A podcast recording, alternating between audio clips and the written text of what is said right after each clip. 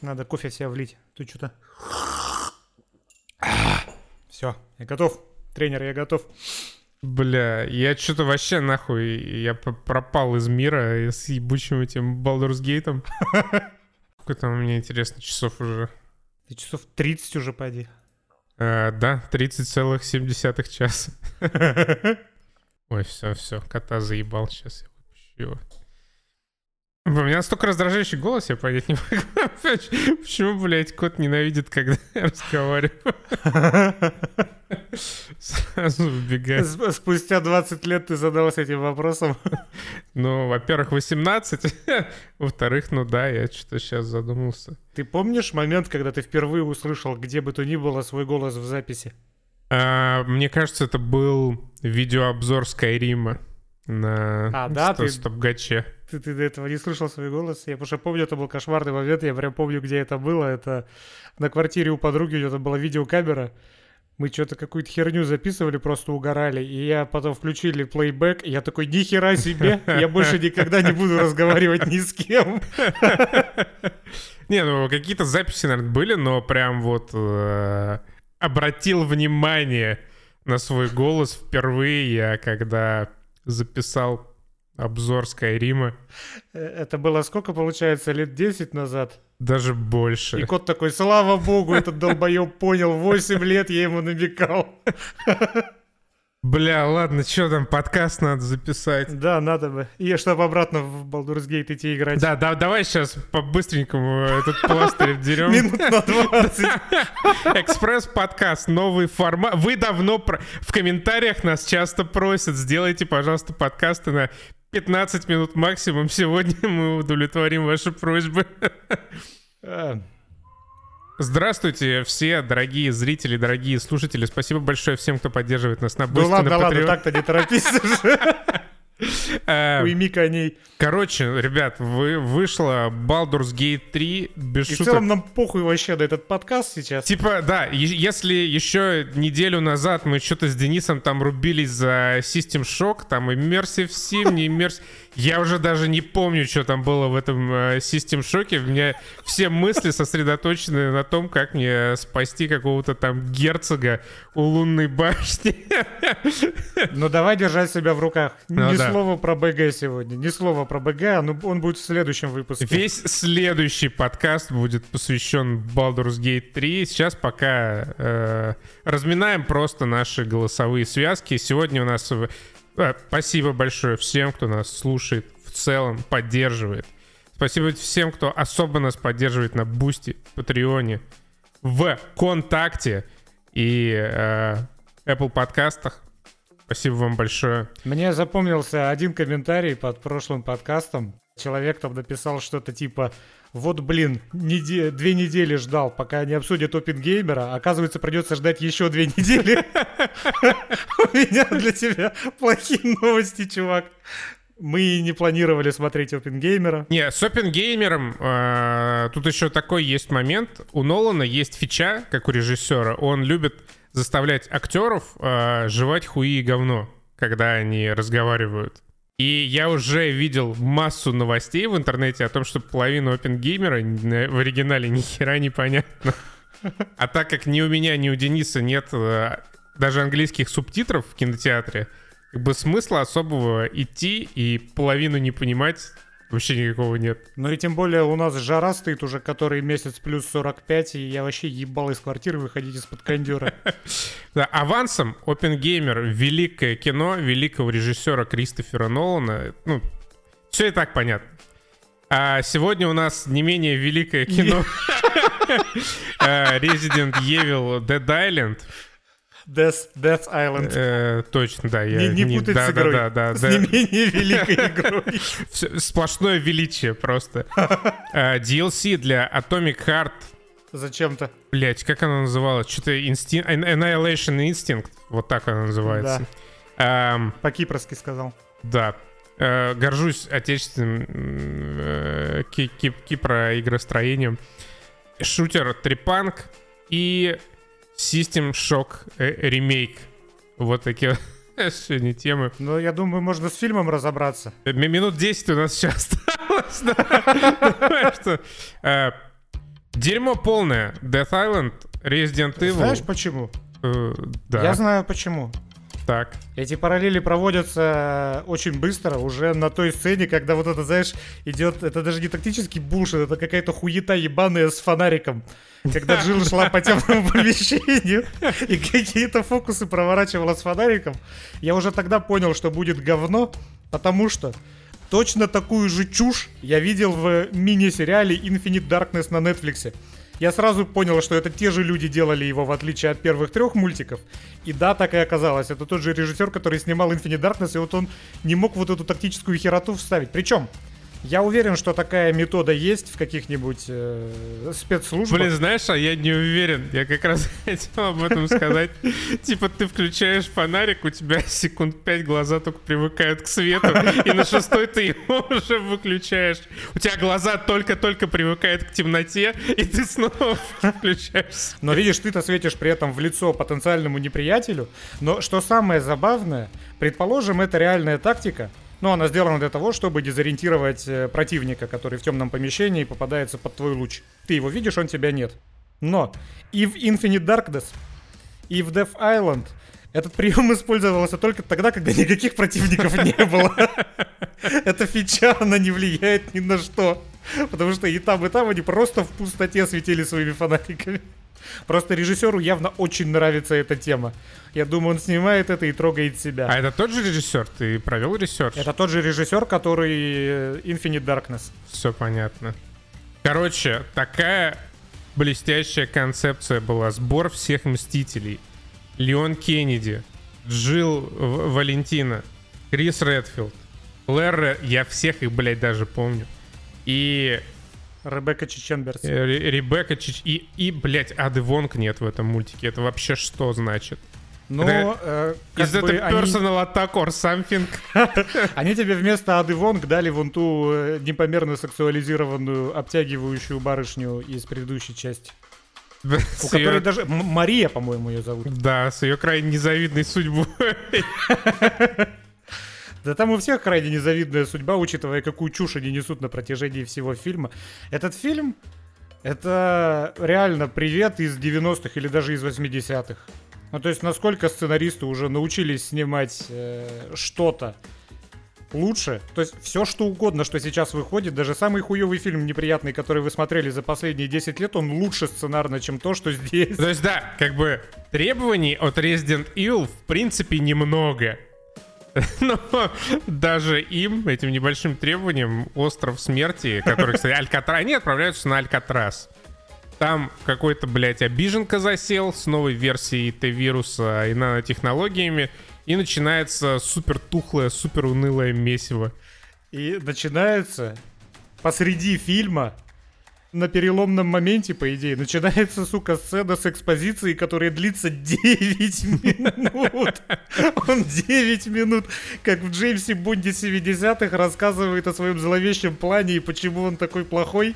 И все эти 9 минут Джилл Валентайн держит его на мушке и не может никак выстрелить. Потому что, because of reasons, как говорится. Такая чушь сраная. Ну, то есть это вот реально, это привет из 70-х. Ну, потому что все эти мультики, они, конечно же, плохо написаны. Но во втором мультике, который мы обсуждали, была крайне веселая срака. Она была такой нелепой, что это было весело. Вот это вот Восточная Славянская Республика и вот это все прочее говно, это было балдежно третьем части был офигительный экшон. Вот, э, кстати, я часто натыкаюсь на сцену с этим экшоном на всяких там нейнгэгах условных, иду читать комментарии, все недовольны. Все такие, фу, что за тупая сцена, как, какой абсурд, какая глупость. А ничего, это что... вы абсурд, это вы глупость. Да, это абсолютно уникальный экшен. Такого экшена не было до этого и не будет после этого. Потому что вот вон в, в этой своей нелепости он достигает таких высот, что ты перевозносишься над ним так, как не над каким другим экшоном. Но это же великолепно абсолютно. Это абсолютно уникальный experience, который тебе может дать только мультик по Resident Evil. Это экшен, который переродился в целый поджанр, которому мы дали определение. Да. Много ли таких экшн-сцен вообще на свете? Но вот в четвертой части, э, какая там получается? Ну да, четвертая условно часть, этот остров мертвых, там нету ни этого экшона, там просто есть пара симпатичных кадров, как и во втором, например, мультике. Их там больше, чем было в Infinite Sadness на Netflix. Но это не сильно спасает ситуацию. При этом абсолютно тупой, неинтересный сюжет, абсолютно никакущие персонажи. Графин хуже, чем в третьей части. Он такой, как в Infinite Darkness, потому что... Там как будто бюджета нет вообще. Построили вот эти, нарисовали полторы комнаты Алькатраса и типа все, получайте э, свою синему. При этом я немного не понимаю, как в мультике может быть такой хуёвый монтаж. Когда там начинается экшон, там они просто откуда-то у себя из сраки достают какие-то базуки, а появляются в каких-то непонятных местах. Ну, наверное, этот э, фильм снимался как фильм, а не как мультик. Потому что когда ты рисуешь какой-то условно дорогой мультик, ты монтируешь его еще до того, как ты начал его рисовать. Потому что тебе нужно все это продумать и уже потом рисовать, потому что ты смонтировал. Тут, мне кажется, просто они нарядили несколько человек в мокап костюмы, хотя по анимации не похоже, что это мокап. Ну и они что-то там э, делали на съемочной площадке, потом монтажерам пришлось что-то склеивать из этого и пихать вот эти вот задники, которые они до этого уже нарисовали трехмерные. Это как-то очень странно. Очень, ну, он, он, он просто неприятный, вот этот остров мертвых. Я ждал разъеба, какой был в третьем мультике, но тут просто тухлятина в стиле Infinite Darkness, опять же. Разочарован. Да. И опять в конце вот этот бессмысленный бой с бессмысленным боссом тупой, бесповоротно, просто отвратительный. Эта сцена, когда Джилч там куда-то в воду прыгает с чемоданом гранат. Что за хуйня? Причем там монстр подводный. Какая-то касатка мутировавшая, и Джилл, чтобы его победить, дыряет в воду и плывет с ним на перегонки. Что это за нахуй? Короче, говно полное. Это, наверное, худший, ну, помимо нетфликсовского мини-сериала, мультик по Resident Evil. Даже хуже, чем тот про аэропорт. Ну, тому про аэропорт просто многое прощалось, потому что ему уже 10 лет. Ну, там все равно хотя бы что-то происходило. Его было условно не так тоскливо и отвратительно смотреть, как вот эту вот поделку несчастную. Ну да, с, с этой девятиминутной сценой экспозиции, где он пересказывает то, что нам уже показали до этого в его же флешбеках. Ну зачем? Ну кто это писал? Где он пересказывает то, что мы уже видели, блядь, в 15 играх и 4 мультиках до. А, и даже экшон с этой, с Марией не порадовал. Но у него там по физону наверняка трясется грудь, но смонтировано это опять же плохо, ничего не разобрать. Там еще все в зернистости какой-то. Я не знаю, а, я смотрел на телеке. Может, была проблема, так сказать, на моей стороне, но у тебя не было такого ощущения, что некоторые анимации были сделаны типа в 30 FPS, а потом э, нейросетками ускорены. Ускорены докуда? Фильм в 24 FPS. Да, но я имею в виду, что как будто, блядь, в исходном материале они А-а-а. тормозили, были в 12 FPS, окей. Ну, Там были ну, какие-то вот возможно, странные да. шлейфы. Не, это телек, скорее всего, я шлейфов не помню. Возможно, он не справлялся с еще этой вонючей зернистостью, и все это смешалось в какую-то просто кашу говна. Ну, возможно. В конце концов, технически, я уверен, этот фильм может удивить многим, если начать его разбирать по кадрам. Там многое может быть сделано в срата. А, к слову, ага, Авсерата, ага, ага, Atomic Heart, ага, Annihilation Instinct. Охуенная DLC. Так. Короче, я сыграл с русской озвучкой полторы минуты. Дольше полутора минут я не смог это терпеть, потому что здесь во второстепенной роли после главного героя этот хламидильник сараный меня хватило на полторы минуты. Я не смог эту херню слушать дольше, чем полторы минуты. У меня был выбор переключиться на английский в надежде, что, возможно, там хотя бы не такая наигранная озвучка. Но я решил, что это не сильно поможет делу, поэтому я рандомно включил итальянскую озвучку и отключил к хуям субтитры, чтобы даже случайно их не увидеть. То есть все DLC я проходил в итальянской озвучке. И я уверен, что эмоции я получил лучше, чем если бы я проходил это на русском. Потому что там опять эта бабка, которая говорит голосом одиннадцатиклассницы, этот хламидельник и этот главный герой, который, ну, невыносимо абсолютно озвучен. Блин, ну есть такое вот... Самая большая проблема, какая была в оригинале, такая здесь и осталась, это вот писанина.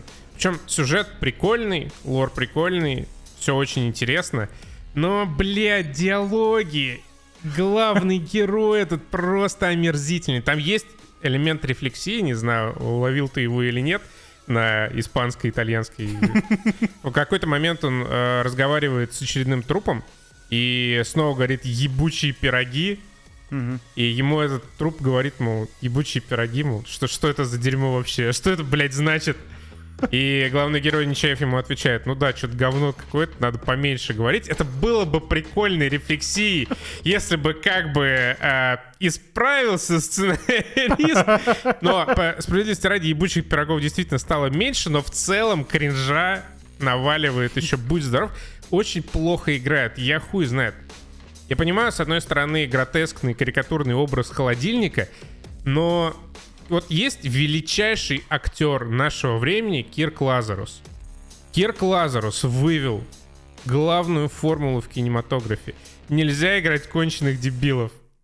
Подожди, кто это? Ну, Кирк Лазарус, ты что? Да кто это? Ты, ты не помнишь Кирка Лазаруса? Нет. Пиздец, Денис, ты чё? Я помню Never Go Full Retard, но это, Это, был он, это и есть. Это, А, блядь, это Кирк он и есть, Лазарус. господи. Окей, ладно.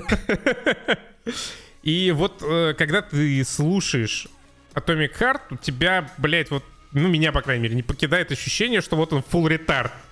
И главный герой, и большая часть других персонажей. И то, как они говорят, и то, что они говорят. Ну, прям игра с настолько мощным потенциалом, настолько она красивая, настолько она интересная. И геймплейно немного переработали DLC. Прям, ну, гордость реально за наш родной отечественный киперский геймдев. Но, блядь, надо что-то уже делать реально с этой озвучкой, с э, этой писаниной. Гусь, ну, типа, ну ладно, гусь это настолько кринж, что даже забавно. Блин, я забыл погуглить гуся, его же Габидулин озвучивал, да? Габидулин, да, его озвучил Габидулин, типа гусь за жопу кусь, э, материться всякими мемами на главного героя. Это, ну, забавно, ладно, это было довольно забавно. Я понимаю, что такова идея и была, мол, вот у нас в основной игре сексуальные близняшки, надо какой-то мем сделать для DLC. В целом получилось, замемилось. э, На DTF было очень много э, гифок и видосиков с этим гусем. Я тоже, в общем-то, порадовался, поугарал. Но глобально пора уже к следующему DLC что-то делать с писаниной. Причем мне нравится, что игра, она, ну, разработчики, они четко понимают самую сильную сторону Atomic Heart, поэтому не показывается лицо ни одного персонажа в DLC из основной игры, но, конечно же, появляются близняшки в конце. Они же есть основные. Похеру на Сечина, похеру на бабку, похеру на всех, а там, типа, они даже фигурируют в сюжете. Но бабку мы видим только, как она летает на своем, на своей избушке на курьих ножках и по рации с нами говорит.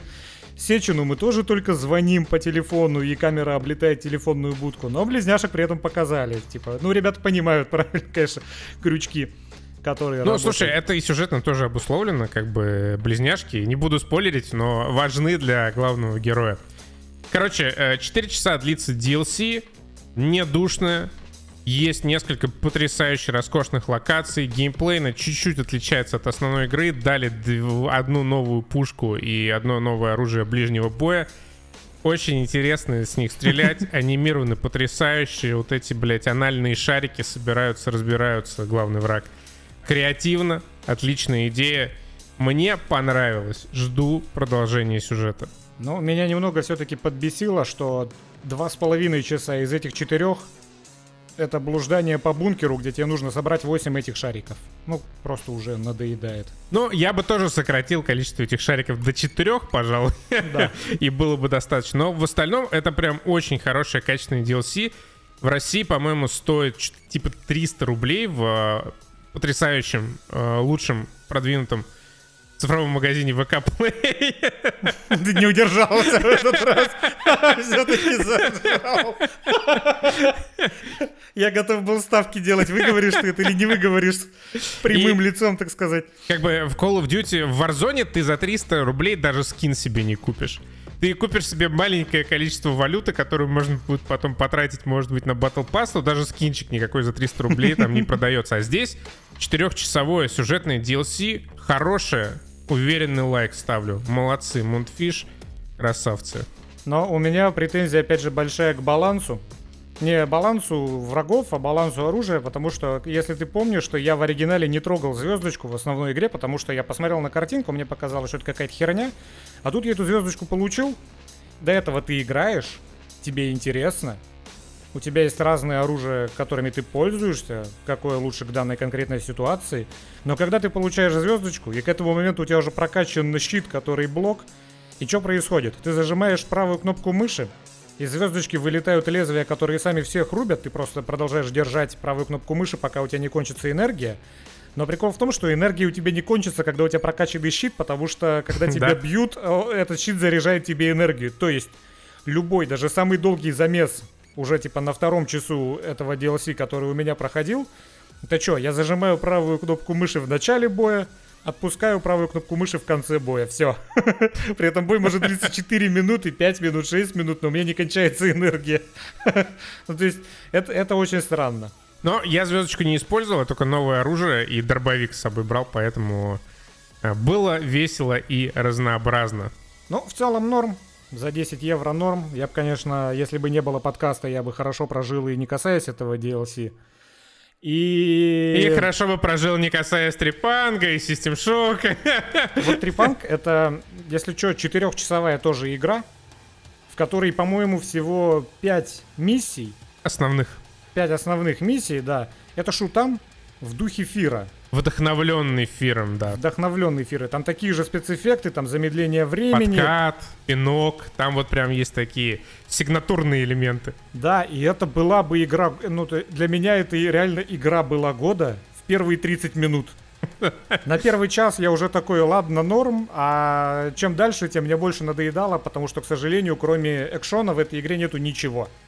Там как бы есть сюжет, но там нету ни персонажей, там нету ни диалогов, ничего. То есть, ну, как бы сюжет это просто вот набор из пяти миссий, во время которых тебе закадровый голос через рацию рассказывает, что происходит, а тебе не очень интересно, потому что тебе не за кого болеть, тебе не из-за чего переживать.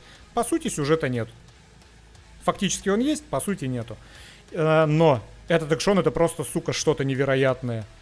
Мне так приятно нажимать на кнопку выстрела не было уже несколько лет. Вау. Потому что тебе так все это отдается прямо в руку и в глаза, что происходит, когда ты начинаешь шмалять. Особенно если ты начинаешь шмалять в э, замедленном времени. С двух дробовиков, и каждый заряжен огненными патронами. Это реально. Вот, вот люди вложились чисто в боевку. Они не сделали ничего, и в целом нормально, что они не сделали ничего. Это явно какой-то инди, над которым работало не так много человек, но они охерительно сделали эту боевую систему абсолютно угарную, которая абсолютно угарно ощущается, с прикольными теми же самыми фировскими приемами, типа подката, который сшибает с ног всех, мимо кого ты прокатываешься. И может прям в замедлении времени ты подкатился, он подлетел, ты его тут же ловишь за горло, выдираешь чеку из его гранаты и пинаешь его в толпу, тут же входишь в инвиз, оббегаешь сзади какую-нибудь другую группку наемников, опять там хватаешь кого-то, используешь его как живой щит, стреляешь по всем, кого видишь, кончаются патроны, опять нажимаешь на удар, он снова выдирает чеку, опять кидает его, ты вырубаешь замедление времени, начинаешь всем хедшоты раздавать, при этом у тебя все вокруг летает, там бои во всяких библиотеках и офисах, Соответственно, ты все время попадаешь по всяким страницам, книгам, у тебя повсюду спецэффекты, у тебя эти классные взрывные волны расходятся от всех гранат, у тебя летают эти лески, у тебя слоумо, у тебя сочные трассеры, у тебя кайфовая отдача, которая ощущается безумно красиво, безумно классно стрелять в этой игре. И вот это тот экшон, который как раз заставляет тебя двигаться, не дает тебе сидеть на месте, вот этот джентльменский набор. Причем, кстати, смотри, здесь ты просто все время влетаешь в толпу потому что здесь нету прицела, поэтому ты не можешь издалека метко стрелять по людям, тебе приходится сокращать дистанцию все время, и у тебя все время экшон со всех сторон вокруг тебя враги. Вот мне почему-то Фир, в который я играл 15 лет назад последний раз, мне Фир запомнился как что-то более тактическое. Это так или мне кажется? Или там такой же разъеб был? А, нет, это абсолютно так. Ну, все зависело от твоего мастерства.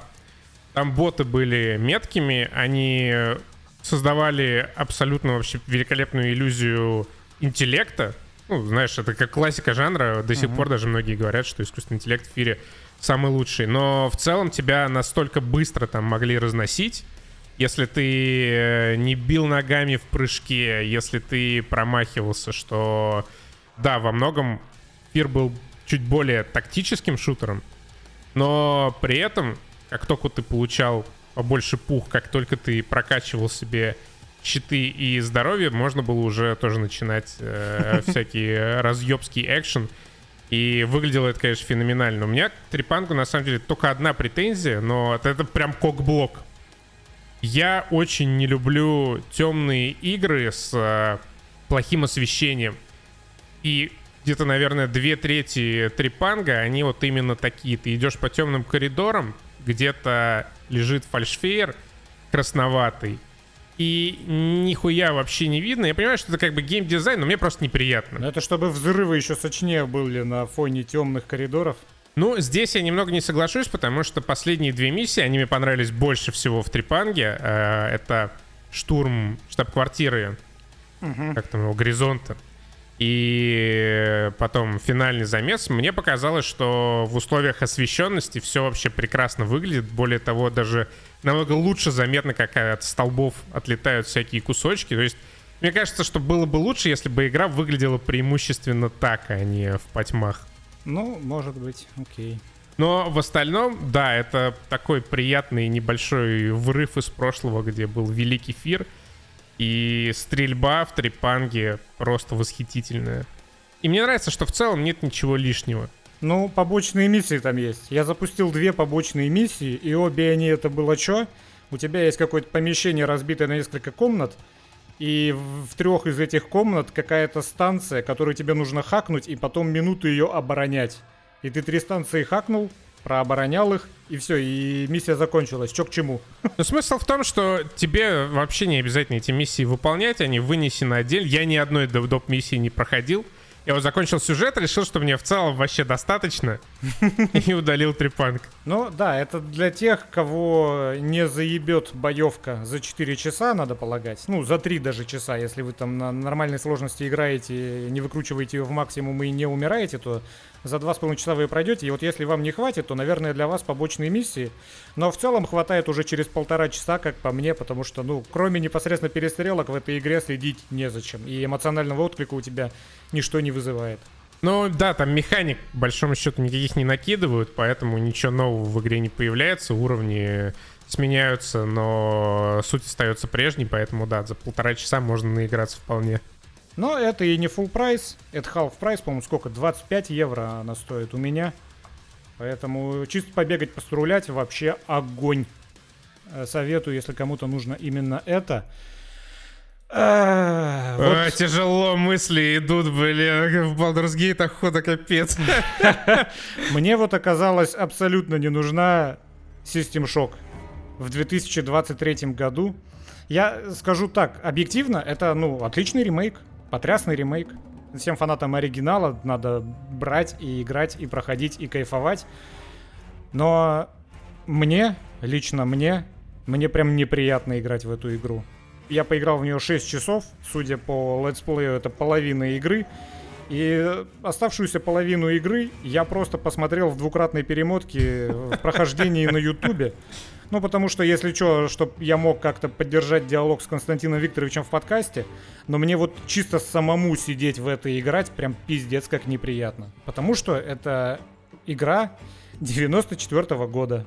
Ну, то есть индустрия уже 30 лет как шагает вперед, а тут выходит ремейк. Я понимаю, что это философия авторов ремейка. Ну, они сделали именно то, что они хотели сделать. И я безумно рад за всех, кто получил то, что он хотел получить. Но мне вот по этим морально уже не то что устаревшим, а умершим 15 лет назад геймдизайнерским решением. Я, кстати, не согласен. Я прошел с величайшим удовольствием, как ни странно. И наоборот, для меня это были не морально устаревшие системы, а системы, которые просто зацементированы в годах и уже веках. Потому что то, как спроектирована станция в System Shock, это прям мое почтение. Конечно, я поддушился ближе к концу, когда пошел беспощадный backtracking, и тебе надо вспоминать, на каком лифте, на какой уровень надо спуститься, это пиздец был. Это вот одна из устаревших геймдизайнерских решений, это отсутствие, блядь, ну, журнала банального. Потому что нету нихуя интересного в том, чтобы блуждать полтора часа по однотипным коридорам, и у тебя даже нету метки, в какой отсек тебе, сука, нужно. Игра на тебя вываливает со временем столько информации, что ты, естественно, забываешь часть этой информации. Если ты хоть что-то прослушал, пропустил мимо ушей, тебе даже негде это посмотреть, что там тебе надо сделать. Только пролистывать все вообще аудиологи, потому что они там тоже в каком-то рандомном порядке у тебя в менюшке. Короче, System Shock — это прото-immersive sim. Что означает приставка прото в этом твоем предложении? Прото, ну, это бесконечно старый, вот такой кондовый, но для меня в хорошем смысле. Я большой фанат игр от Arkane, и Денис тоже как раз э, перед подкастом прошел Prey, и для меня, э, ну, помимо того, что мне, в принципе, System Shock понравился, мне понравилась атмосфера, мне очень понравилась архитектура космической станции, мне понравилась вот философия Immersive Sim, которая заложена в базе System Shock. Я согласен, что спустя 20 лет Аркейн довела эту формулу, если не до идеала, то до высочайших стандартов, когда ты можешь играть с максимальным комфортом. Да, смотри, до высочайших стандартов Аркейн довела эту систему, а до идеала ее довела Baldur's Gate. Да, да, все, все так эталонный Immersive Sim — это Baldur's Gate, но тем не менее, по, например, мнению Рафаэля Калантонио, который покинул, к сожалению, Аркейн после того, как очень обиделся на название Prey, данной игре Bethesda. Данной игре Шрайером. Да, да, да. Спасибо старине Шрайеру, что он срал в штаны э, Рафаэлю Калантонио.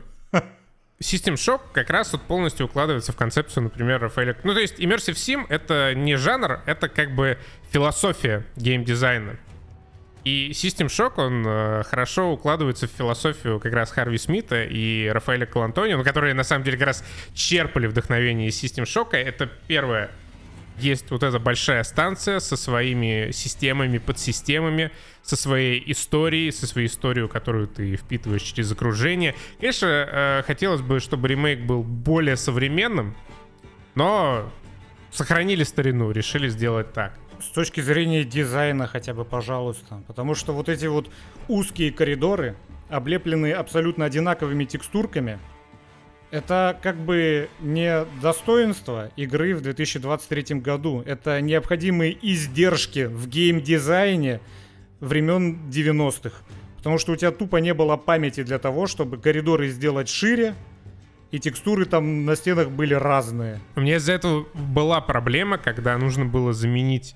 Я уж, блядь, забыл какую-то там... Э, э, какую-то батарейку в одном из э, помещений, и этих помещений было четыре на уровне. И я, блядь... Они все одинаковые, блядь. Да, они все одинаковые. Я не нашел одно помещение, потому что в него вела лестница неприметная на стене. Я думал, что их три. Я забыл, что должно быть четыре, думал, что их три. Блять, я, наверное, час просто со слезами ронякал, да. бегал по этим помещениям, пытаясь найти, где же, блять, ебучую батарейку надо... Я посмотрел прохождение, почитал, точнее, солюшены, где мне говорят, вот, заходишь в один из закутков, там искрит неисправная батарейка, ты ее меняешь. Я подумал, что я сошел с ума или уже просто отупел и ослеп настолько, что не могу, блядь, найти ебучую искрящуюся батарейку, и только потом, проходя по очередному кругу, Вытирая слезы с лица, я увидел в неприметном уголке лестницу, которая вела в четвертое помещение, где и была эта ебучая батарейка. Вот и именно в этом основная моя проблема с ремейком System Shock. Я уверен, что все, что в этой игре есть, в 94 году это была прорывная система абсолютно.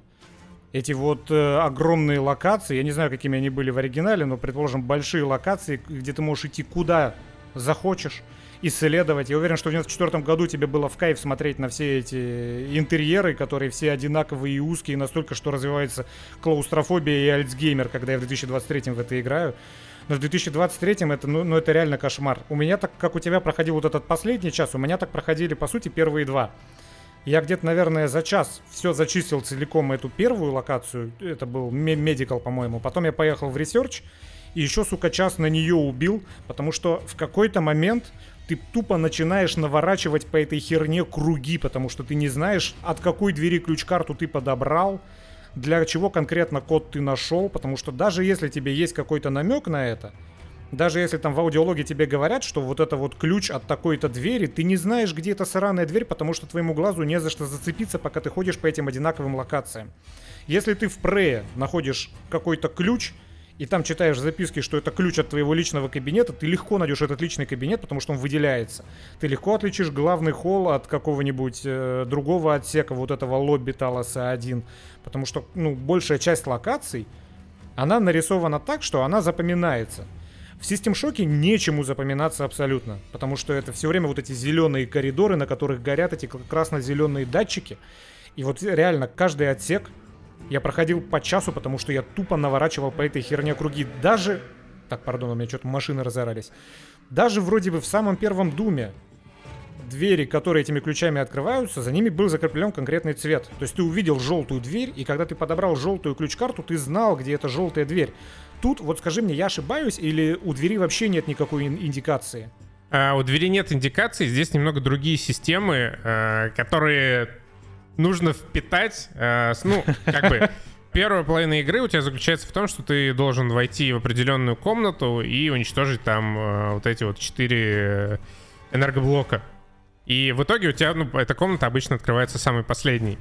И почему я говорил о дизайне этой станции, в моем случае, в моем восприятии, по крайней мере, он был таким интуитивным, даже несмотря на абсолютно одинаковые текстуры, э, что каждый раз, когда я находил какую-нибудь ключ-карту или предмет, необходимый для продвижения дальше по сюжету, рядом либо открывался шорткат, который в целом приводил меня туда, куда надо, либо как-то было, ну я не знаю, интуитивно понятно, куда надо вернуться. Э, смотри, это происходит, я согласен, в 80% случаев, но ближе к концу, когда ты уже почти весь этот отсек зачистил, остается 20%. Когда тебя уже шорткат не выводит туда, куда тебе нужно, и тебе приходится наворачивать вот эти самые круги и тыкаться во все двери, потому что даже при взгляде ну, на а эту двери дверь... закрытые, если что, они еще помечены на карте. А, да, то есть э -э это то, что спасает. Ты открываешь в этот момент карту и начинаешь в ней искать то самое место, где у тебя вот э, за дверью не просвечена карта, то есть где ты не был.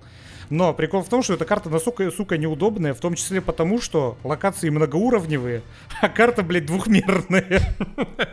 Вот и ты бегаешь, и ты ищешь эти указатели, потому что у тебя нету никакой э, памяти о том месте, представления о том, как это место выглядит, потому что оно выглядит точно так же, как весь остальной отсек. Ну, Я вот про это же говорю. Нет. Я согласен с тем, что, конечно, если сравнивать... Если, грубо говоря, мы живем в мире, где полно иммерсив симов, и ты можешь выбирать, вот у тебя есть Prey, условно говоря, и System Shock. Да. И ты такой, блядь, ну в какой бы мне сегодня новенький Immersive Sim поиграть? Конечно же, логичным выбором будет Prey, потому что это современная, в хорошем смысле, игра, где тебе все ясно, где все понятно. Игра, которая развивалась все эти годы, а System Shock — это вот э, старенькая игра, которая осталась э, в своем первозданном виде, да, 30-летней давности.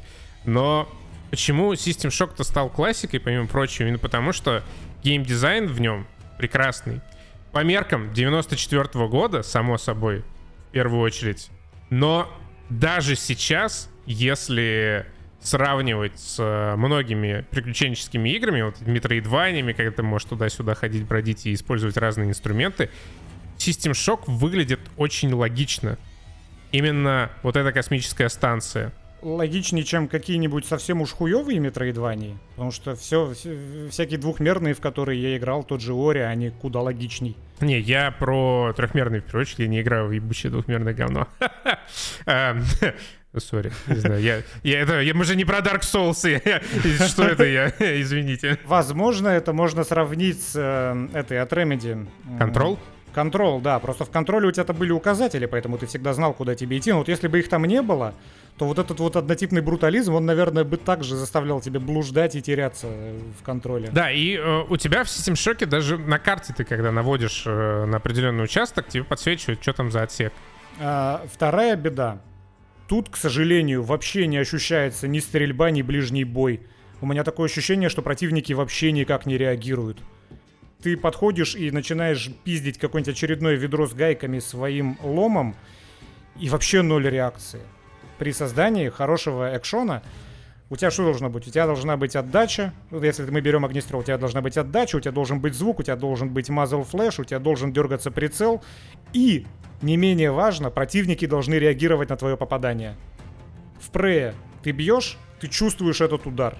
Ты видишь, как противник или отшатывается, или даже, даже не важно, чтобы он терял баланс и у него прерывалась атака, это уже элементы вот именно геймплейного баланса. Важно просто, чтобы ты зрительно аудиально ощущал попадание. Здесь ты попадания не ощущаешь абсолютно. То есть мне абсолютно неинтересно стрелять в этой игре.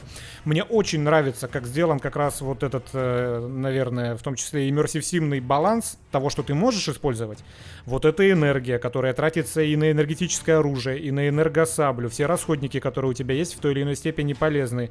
Мне нравятся модификаторы на уровнях, когда, например, тебе нужно сражаться, и тебе нужно что-то быстро сделать, но при этом повсюду еще бочки, из которых радиация сочится, и тебе нужно в темпе все это делать, пока ты не окочурился от этой самой радиации. Это все интересно в теории, но на практике мне вообще неприятно стрелять и бить в этой игре. Потому что противники вообще никак не реагируют. Ты, у тебя даже нету никаких визуальных подсказок, дававших бы тебе понять, что ты попал по противнику или нет. Ты в него стреляешь, только по трассеру можешь определить, что ну трассер куда-то, да, в него вроде бы пролетел, но по его анимации это вообще незаметно. И ощущение как раз от боевки очень сильно ухудшается благодаря вот этому. То есть чисто один маленький элемент, который они не проработали, и мне было абсолютно неинтересно стрелять в итоге. Ну, то есть и интересно, но неприятно. И последнее, что меня подбесило, это такой же вот, ну, дремучий 94 -го года интерфейс, который, конечно же, наверняка стал гораздо лучше, чем было в оригинале, потому что оригинал вообще кошмарный был в этом плане, где, я так понимаю, у тебя интерфейс занимал буквально пол экрана, а кошка с игрой другую половину экрана. Но опять же, вот почему не подсветить интерактивные предметы? Ну вот что интересного в том, чтобы вглядываться в каждую текстуру и смотреть, появилась ли над ней иконка. Это раз. Второе, когда ты берешь себе вот то, что можно продать или разобрать, но нужно по каждому предмету, блядь, нажимать правой кнопкой мыши, нажимать кнопку «разобрать». Зачем? Почему? Ну, то есть это, э, это же неинтересно. Это просто не продумали. Про это, наверное, просто не подумали, что нужно наж... Э, придумать какую-то кнопку, которую ты зажимаешь, и с зажатой кнопкой берешь предмет, и он сразу распыляется у тебя в материалы. У меня, опять же, создается в этот момент ощущение, что я играю в игру 94 -го года, в 2023 году, где вот эти вот элементы, они раздражают. То есть, ну, вот, вот это просто раздражающая часть игры которая не приносит тебе вообще никакого удовольствия. Ты должен получать удовольствие от того, что ты получаешь валюту, как это в Prey, например. Ты идешь, пылесосишь все говно, потом подходишь к этому мусоросборнику, нажимаешь три кнопки, у тебя все говно туда падает, перерабатывается, высыпается. Все, ты, ты получил некоторое удовлетворение от того, что ты не зря лутался. При этом ты лутался, не вглядываясь в каждую текстуру на карте. Нет, у тебя интерактивные предметы, они мерцали, потому что почему бы и нет. А вот тут, ну, блядь, геймдизайн 94 года. Да, ну это игра 94 -го года, это ремейк игры 94 -го года. Она, ну просто, я, я как бы с тобой согласен. Я, ну, э, помимо станции, я особо ни с чем не спорю. Это игра для алдов, для старичков и тех, кто хотел вот посмотреть, что там за System Shock был 30 лет назад, но хотя бы более-менее в современной упаковке. И вот он, вот он и есть System Shock классика.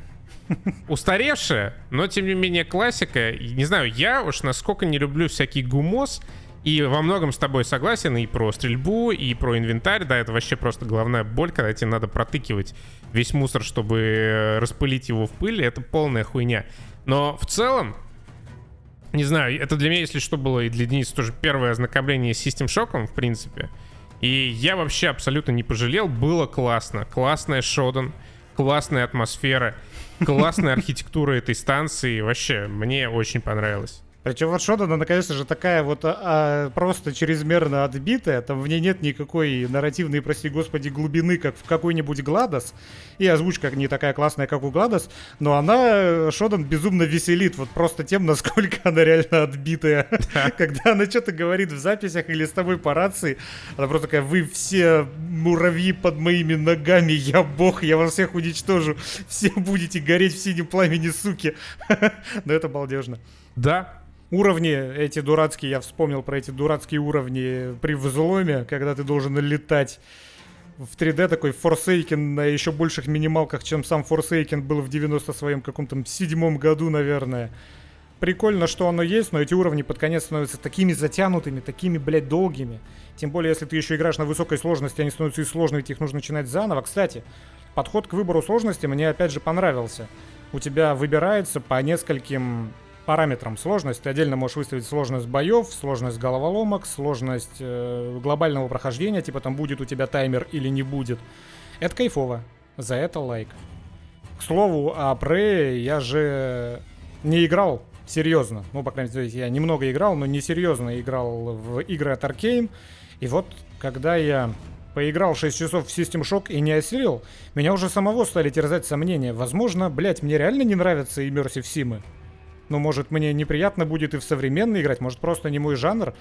При этом как раз вышел Baldur's Gate 3, и я запустил Prey, и я вышел из Prey только, сука, спустя три дня, когда весь его прошел.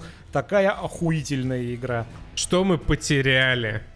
Не, Prey абсолютно величайший. А ты Dishonored проходил? А, только второй. Но я его проходил для трудностей, поэтому я его просто пробегал насквозь. Возможно, даже с читами, потому что мне нужно было просто диалоги записать. Я тебе рекомендую поиграть э, в оба Dishonored, потому что они тоже абсолютно великолепные. Не, не, не, не могу сказать, что мне больше нравится Prey или Dishonored. Все нравится. Но просто, видишь, вышла Baldur's Gate 3, поэтому разве Ну да, что я имею в виду мае, под Новый в год. апреле. да. Бля, Baldur's Gate, ребят. Я так тизерну, скажу, что, конечно, за все вот эти долгие годы моего гейминга вышло бесконечно много всяких потрясающих игр, которые я люблю всем сердцем.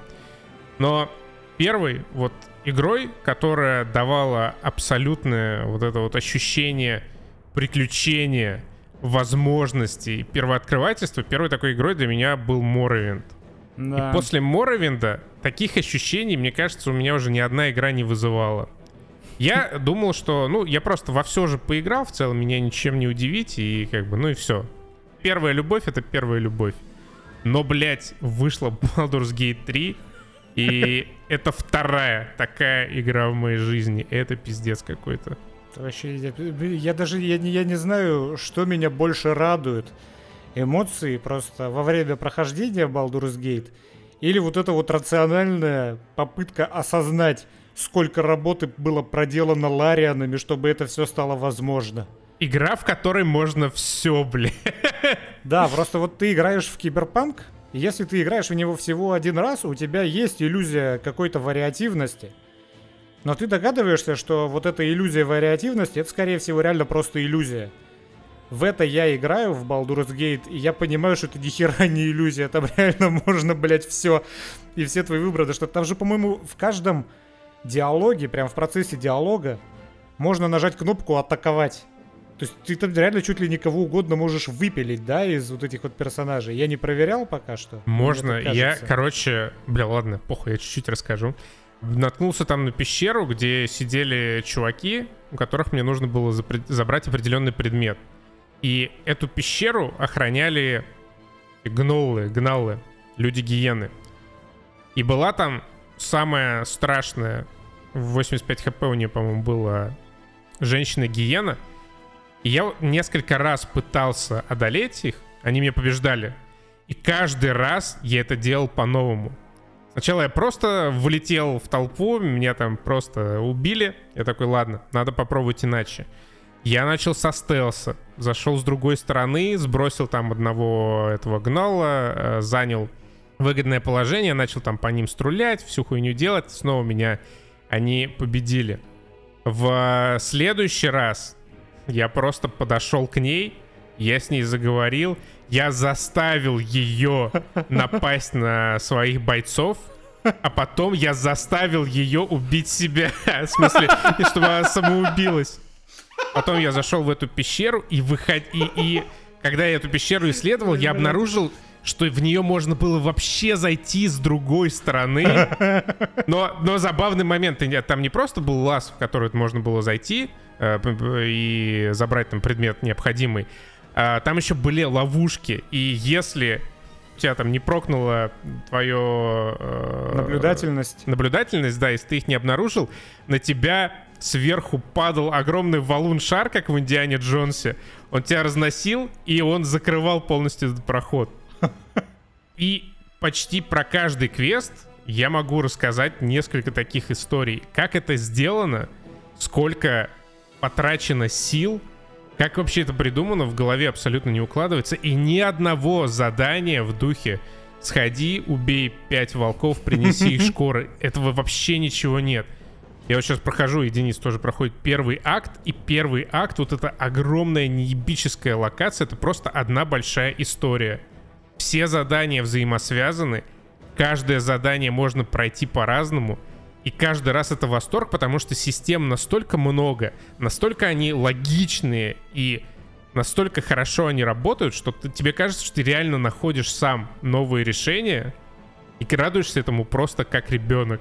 Ну вот это же и есть философия Immersive Sim. Это и есть, да, философия Immersive Sim. У тебя есть условная цель, а как ты ее достигнешь, выбираешь абсолютно сам. Просто смотри, вот это вот то, о чем мы с тобой начинали в личке, по-моему, или на стриме на Патреоне закусываться по поводу систем шока.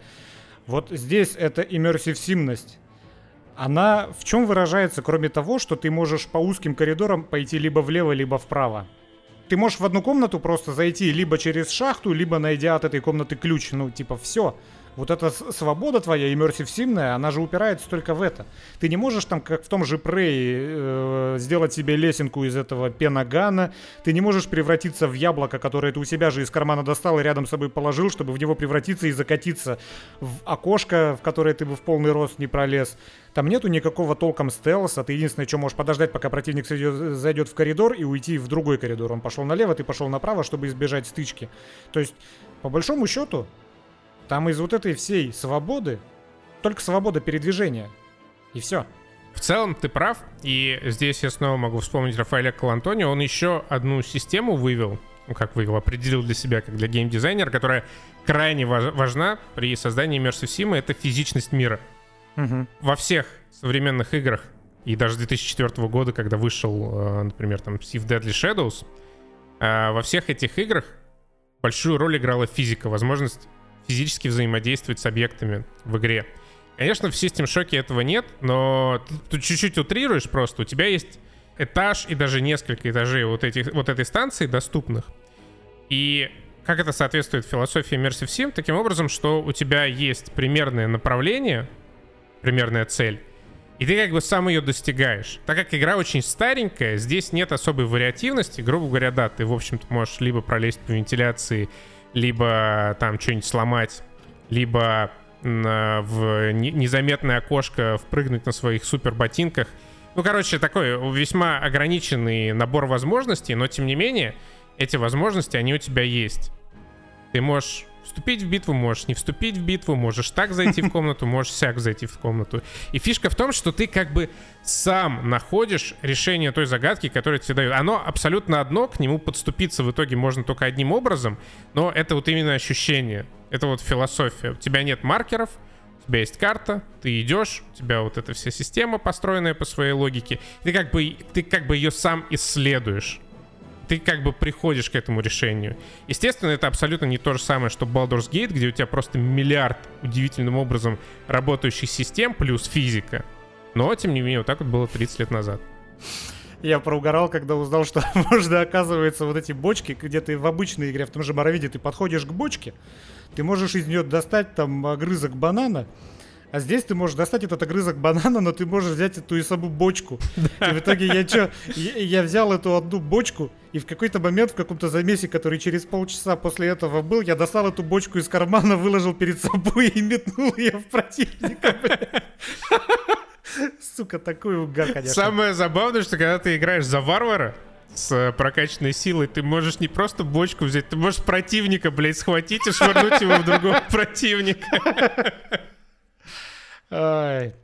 Но это я опять же просто подытожу. Э, ремейк System Shock охуенный. А, ну, отличный ремейк. Просто разработчики этого ремейка стремились абсолютно не к тому, что лично я бы хотел от этого ремейка увидеть. То есть моя проблема с ремейком System Shock это моя проблема. Но это просто мне неприятно в 2023 играть в игру 1994. Я уверен, большинству будет приятно, большинство будет радо прикоснуться к классике просто как к историческому артефакту, который обернули в удобоваримую оболочку. Но вот мне неприятно, потому что даже если это новая оболочка, ходить по этим однотипным коридорам лично я не могу долго, но меня заебывает. И когда там нет, э, казалось бы, вполне адекватных для этого жанра журнала, или меток, или подсветки интерактивных предметов, меня эта игра начинает раздражать куда сильнее, чем потенциально она мне может удовольствие принести. Проблема с System Shock — это моя проблема. Но ремейк отличный, потрясный. Я, правда, не понял немножко идеи с графикой. Это, ну, современный, грубо говоря, графон и нормальные текстуры, которые почему-то перемешиваются порой с пиксельным изображением, где у тебя пиксели размером с кулак. Зачем? Особенно, когда ты к этому взлому, где ты летаешь, как в Forsaken, подходишь к этому аппарату, и глаза в него суешь, он чисто весь пиксельный. Что это за прикол? Ну, такой артистик choice. Ну, ладно, пускай. Но, ну, а Prey охуительный, господи. Особенно меня, ну даже не особенно, а одна из тех вещей, которые меня дико порадовали, это что в Prey противники ощущаются не так, как в любой другой игре. Они там вообще уникальные. Эти мимики, которые э, могут превращаться во что угодно, что напрягает тебе сраку все 20 часов, пока ты проходишь эту игру. Ты каждое новое помещение, в которое заходишь, ты врубаешь этот визор и сканируешь все вообще. Как я дико проржал с той комнаты, где все абсолютно вещи, Но все предметы, мимик. которые можно подобрать, да, на них на всех был прикреплен стикер. Это не мимик. Такой угар. Ай. Так, ну что, ладно, час прошел. А, ну все, мы пошли в БГ. Да, все, всем хорошего настроения, играйте в Baldur's Gate, забудьте обо всем, что мы рассказывали сейчас, просто играйте, блядь, в Baldur's Gate пока. Все, пока.